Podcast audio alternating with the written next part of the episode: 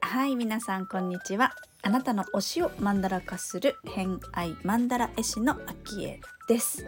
この番組は星読みを交えながらゲストの好きなものを語っていただく番組となっております。今回のゲストは、えー前回の能楽をされてらっしゃる森沢裕二さんからのご紹介で、えースピリチュアルヒーラーメンタルコーチをされている水橋琴美さん来ていただいております、まあ、今回のお話はねお経だとか、えー、言霊祝詞マントラなんかをお話しいただいております、まあね、一貫してるので楽しんでいただけるんじゃないかなと思います。ホロスコープご紹介します。月星座お羊座。金星星座サソリ座をお持ちのことみさんです。星読みが好きな人はこの星座も背景にお聞きくださると楽しめるかもしれません。それではどうぞ。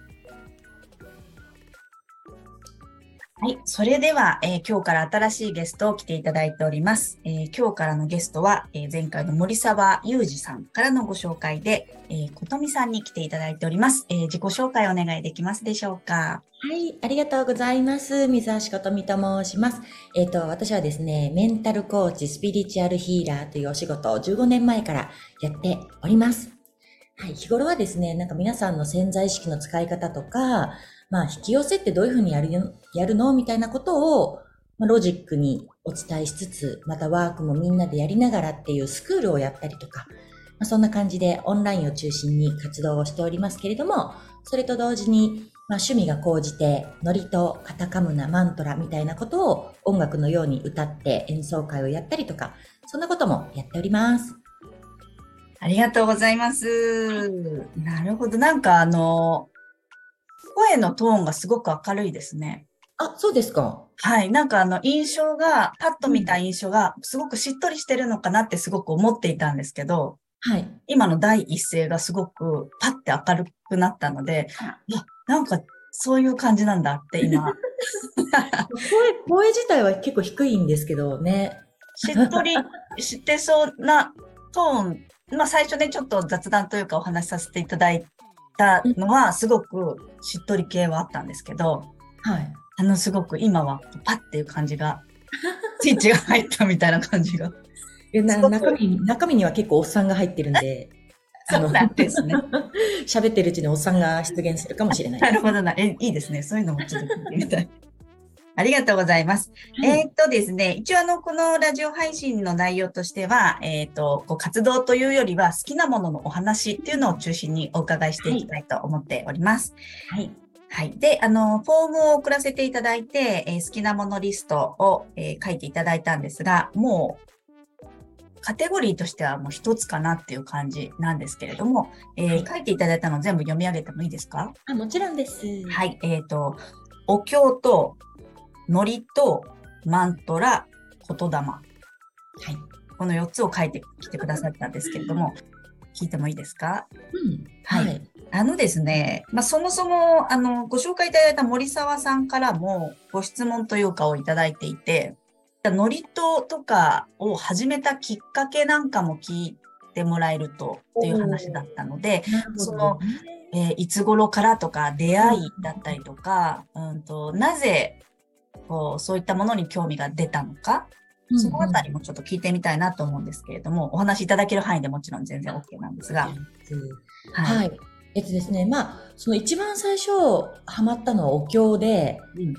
うんなん、なんていうか、もともとね、私ちっちゃい頃から音楽が好きで、うん。本当に物心ついた時から、まあエレクトーン教室に3歳から行ってたっていうのもあるんですけど、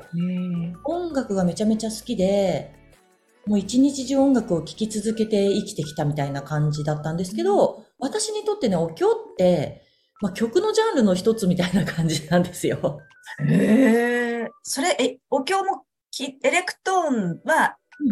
エレクトーンで普通の音楽として弾いていて、聴く音楽としてお経も聴いていたってことですか？そうそう、だから聴く音楽は、まあいろいろロックだったり、まあ若い頃はなんかヒップホップとかも好きだったし、ろんななんかテクノとかハウスとかいろいろ好きなんですけど、うんそれの一つのジャンルみたいな感じなんです、私にとって。じゃあ今日の気分はみたいな選ぶ曲がお経っていうカテゴリーに入ってくるそうそうで、お経、なんか私の周りで、えお経をあげながらお祓いをする先生みたいな方がいらして、うん。当時ね、私がまだ24、5ぐらいの時かな、今から20年前ぐらいですけど、あのーその時に、なんかそのお経を唱えながらお祓いをする先生みたいな人がいらして、うん。その方のところに、なんかあの人に払ってもらうとすごく運気が上がるからいいよ、みたいに紹介されて、私その頃通ってたんですよ。うん。そそこはお寺か何かではない。ではないですね。なんか、なんて言うんでしょうね、ああいう人ってね。自宅の一角で人がたくさん来て、一人一人こう見ては払ってくれるみたいな、へえ。そういうちょっと能力のある方がいらして、うんうん。でそこに通って見てもらって、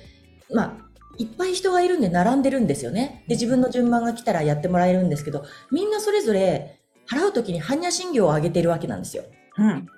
で、人のものをば待ってるときに般若心経ずっと聞いてるわけじゃないですか。なるほど。何回も何回も。はい。そしたらなんかハマっちゃって、あこれ気持ちいいなみたいな。へうん。で、なんか頭の中から般若心経がなんかこう、止まらなくなって、え。うん。ずーっと頭の中でそれを言うようになっちゃって、うんうんうんうんうん。で、なんか覚えたくなってきて、もう覚えたくなったってか覚えちゃって、家でもずっと上げ続けるみたいな変な趣味が始まったんですよ。へえ。え、それは脳内で、それもう口に出して？あ、もう家で家では口に出して言ってましたかね。へえ。うん、で、なんか不思議と、よくね、ああいうお経とか祝詞とか覚えられるねって言われるんですけど、あっという間に覚えちゃって、懐かしい、知ってる感じっていうか、うん、で、わ結構その神様ごと好きだったんで、あの、神社仏閣にいろいろお参り行ったりとかも趣味で好きだったので、家に神棚が置いてあったんですよ。うんうん。で、神棚に向かってお経をあげるっていうわけわかんないことを、もうわけもわからずやってて。あ、それはもう自分でかん考えてっていうか、ただしたくてしてる感じなんですね。そうそうそうそうそう。だからなんか宗教を学んだわけでもないし、うん。ね、神道も仏教仏教もわからないんだけど、なんかこう、好きでずっと家でお経をあげ続けるっていう趣味が始まっちゃったんですよ。それ24、5ってさっきおっしゃってましたけど、そのくらいってことですか？そう、そのくらいの時にね、その趣味が始まって、なるほど。私私にとってはお経って割と、なんかクラブミュージックっぽいっていうか、うん、なんかちょっとこう、テクノとかに通ずるものがあって、まあ最近いらっしゃいますよね、そういうラップとかテクノみたいな感じでお経を楽曲にして配信してる方とかいね。らっしゃいます、いらっしゃいます。意外と気持ちいいですよね、聞いてると。そうそうそう。うんあんな感じで、でその趣味が発展し、まあ、ずっと般若心経だけだとつまんなくなってくるんで、ラインナップが増えていくわけですよ。なるほど。で、観音経、観音経すごいハマって、観音経気持ちいいなとかって言って、あげるようになって、で、うんお経だけだとだんだん足りなくなってきて、ちょっと祝詞もやってみようかなみたいな。やっぱり祝詞もあげるようになって、で今度は私の周りに、あの、キールタンっていうマントラを歌いながら祈るっていう、キールタンっていうのがインドにあるんですよ。うんあの、ヨガとかでもね、よく、あそうそうそうそうそう。ね、ありますね。うんうん、歌うヨガって言われたりするんですけど、はいそこで歌われるマントラ、ね、私の周りで歌ってるミュージシャンが結構いたので、うんうんマントラも私も歌いたいなと思って、マントラも歌うようになって、ラインナップがどんどんどんどん増えていっちゃって。で、それが、あの、私ヒーリングライヤーっていう楽器を演奏したりするんですけど、それがすごく単調な楽器で、ただ、あの、ジャーンって一音が鳴るだけっていうね、とってもシンプルな楽器なので、まあ、それに合わせて祝詞とかお経とかやったら気持ちいいよね、みたいになり、うん。じゃあそれ演奏会で演奏するみたいに発展し、うん。今に至るみたいな。あの、CD も出されてます？そう、今年のね、1月に CD の1枚目を出したんですけど、その祝詞とかね、お経とかマントラを入れた CD を出したんですけど、それはね、別に CD にするつもりなんか全然なくて、うん。いたんですけど、2年前ぐらいにクラブハウスっていうアプリが結構流行ったじゃないですか。はい。で、あそこで私、その、家でね、毎日ノリとお経をやってるもんだから、うんそれをそのまま配信に載せたらどうなんだろうと思ったんですよ。友達が同じようなことクラブハウスでノリとルームっていうのをやり始めて、ああれなんだと思って、じゃあ私もやるわって言って、真似する真似するって言って、真似させてもらって、私も家でやってるノリとお経ラインナップをそのままクラブハウスで配信するようになったんですよね。それを1年半ぐらい毎日のようにやってて、そしたら結構著名な方とかもルームに遊びに来てくれるようになって、うん。で、それこそその、あの、前回ね、出演して、あの、されてた森沢祐二さんと一緒に、えっ、と、リアルイベントをやることになったんですよ。うんうんうんうん。え、そのクラハの中で話が盛り上がってみたいな。そうですそうですへクえ。ラブハウスで森沢さんとも出会わせていただいて、うんでなんかリアルでイベントやりたいよねっていう話になり、で、私がノリットとかお経とか、まあ、また潜在意識のお話とかをして、で、森沢さんは、あの、ね、小鼓であったりとか、能楽の歌いであったりとか、で、それでコラボでリアルイベントやりましょうって言ったら、そこに、あの、ベストセラー作家の本田健さんとか、うん太郎さんとかが来てくださって、うん。うわーってなって、で、あの、本田健さんがノリとを聞いてくださって、いや、琴美さんこれは絶対に CD にした方がいいとかっていうふうに言ってもらったんですよね。うんうんうんうん。で、まあ、その、あの、神の一声で、じゃあ、じゃあ CD にしましょうかっていうことで、あの、CD にさせてもらって、それが1月6日に1枚目がスタート、あの、リリースされて、今度2枚目が7月7日なんですけど、あ、もうすぐですね。来月そうでそうですね。1ヶ月後ですね。そうなんですよ。そんな感じで趣味が発展し、今や、ことみさんってノリとの人ですよねみたいに言われるようになってしまったっていうね。確かに私もノリトの人だと思って入ってきました。うん。そしたらね、あの、スピリチュアルヒーラーとか、そっちの、あの、スピリチュアル、えっと、ココーチ？うんうん。あメンタルコーチとスピリチュアルヒーラーと両方とされ、もされてるっていうことを、まあ、もちろんね、あの、そっちの方の活動がおそらくメインで、きっと今の話だと趣味が高じてというか。もう本当にあれですね、普通の人が、えっ、と、縫い物が好きで縫っているうちに、なんかこんなことになったみたいな、そんな感じですか？そうそうそうそうあ。でも結局のところ、突き詰めていくと、私のお伝えしているその引き寄せとか、あの、メンタルのことも、最終的には、やっぱりね、非言語にたどり着くんですよ。言葉では説明つかないところの、心で感じる感覚に入っていってもらいたいっていうのが真髄なので、そうすると結局、ノリトとか、マントラとかって意味がわかんないじゃないですか。うんうんうんうん。私たち現代人にとってはね。はい。で、その意味のわからない言葉っていうのはある、ある意味で音なんですね。言葉というよりも音で、うん。それを音玉として捉えて、ただ感じていくみたいな、まあ、そこって私がその引き寄せで伝えたいことの一番のところだったりするから、結局ゴール一緒だったみたいなああ、なるほど、なるほど。うんうんうんうんうん。感じなんですよね。確かに聞いただけだと言葉だとは思うけど意味は全然わからないっていうで意味がわからない方がいいんですよ。ああもうそのまんまを受け取るだけでいいっていうことですね。これ意味をね、知っちゃうとね、うん。その意味なんだっていうそこに固定されてしまって、世界が狭くなってしまうので、うん。本当にあの、神道を学ばれてる神職の方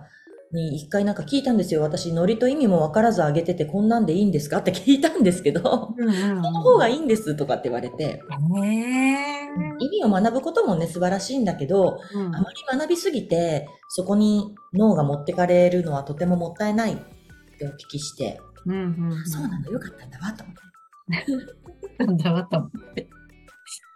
ねえまあでもそうですね、言われてみると。なんかこう、どうしてもわ、あの、よく理解できないものって、うん。ちょっとし不安要素もあったりっていうこともね、あったりすると思うんですけど、うんやっぱりなんか、なんかそういう話よく最近出てきたりするんですけど、こう、やっぱりこう、グレーなものはグレーのままで受け取る力みたいな、そうそうそう。明確にさせなくても、そのまま受け止めればいいっていううんのですね。そうなんですよね。だからこの世の中で結構、大切なことって、えっ、と、理由がないとか意味がわからないことの方が、そこになんか真実がいっぱい含まれてるっていうか、ね、どうして空見てこんなに綺麗だって感動するのかの意味とか理由とかって突き詰めるとわかんないじゃないですか、結局ね。後付けで理由とかはつけられるけど、どうして我が子にこんな愛おしい気持ち感じるんだろうとか、そういうのも、なんで私こんなに猫が好きなんだろうとか、わかんないじゃないですか、最終的に。うんうんうん言葉にならないっていうか。うんまあそっちの方が結構真実だったりするんで、まあ、私たちはどうしても何でもね、意味を理解して、ね、解読しようとしちゃうけど、うん。本当はそうじゃなくていいのかもしれないですね、何もかもね。うんうん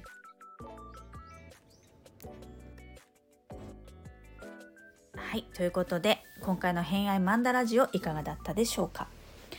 お今日のお話いろいろ聞きましたけれどもあのー心地いいですよね。私はすごく好きで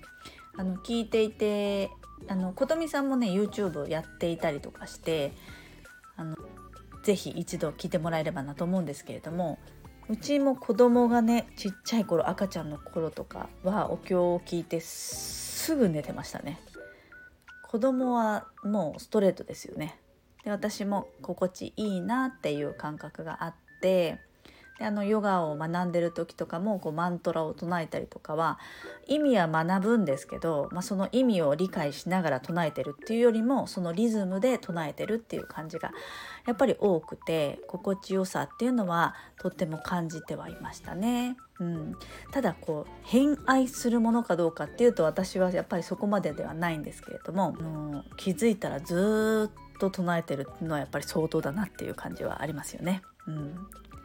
でその後半のお話では、えーこう意味がない意味がわからないとか理由がないもの、まあ、そういったものに真実が含まれているんじゃないかなみたいなお話をしていただいたんですが、うん、あのまあ、私が「偏愛マンダラ」っていうマンダラを書かせていただいてるんですけれどもそのマンダラを描いた、まあ、好きなものをギュギュッと集めて曼荼羅を描いていくんですけれども、まあ、その曼荼羅を描く時にミーティングをしてこう好きなものをこう言っていただいたらその好きなものの根っこは何だろうっていう話をするんですよね。でまあこういったルーツがあるからここから来てるんじゃないかとか、えーあじゃあここが好きなんですねみたいなお話はこうねあの私が提案もするしその人が本人が気づくしみたいなことをしながらこう深掘りをしていくんですが。あの理由がわかるっていうことでこう可視化はしていったり言語化していったりとかはするんですけどきっとその奥にあるもっとね、えー、と言語化よりも可視化よりもそのもっと奥にあるところに真実っていうものがもし含まれてるとするならばなんかすごく納得ができるなっていうのも感覚的にはあってあのなんかもう少し私の中での偏愛マンダラとしては深掘りしたいなっていうところではありましたね。うん、ちょっとこれからも楽しみにしたいと思います。また明日もこういったあのマントラとか、えー言霊のお話聞けるので楽しみにしていただければと思います。ということで本日もお聴きくださりありがとうございました。今日も良い一日をお過ごしください。偏愛マンダラ絵師のあきえでした。ではまた。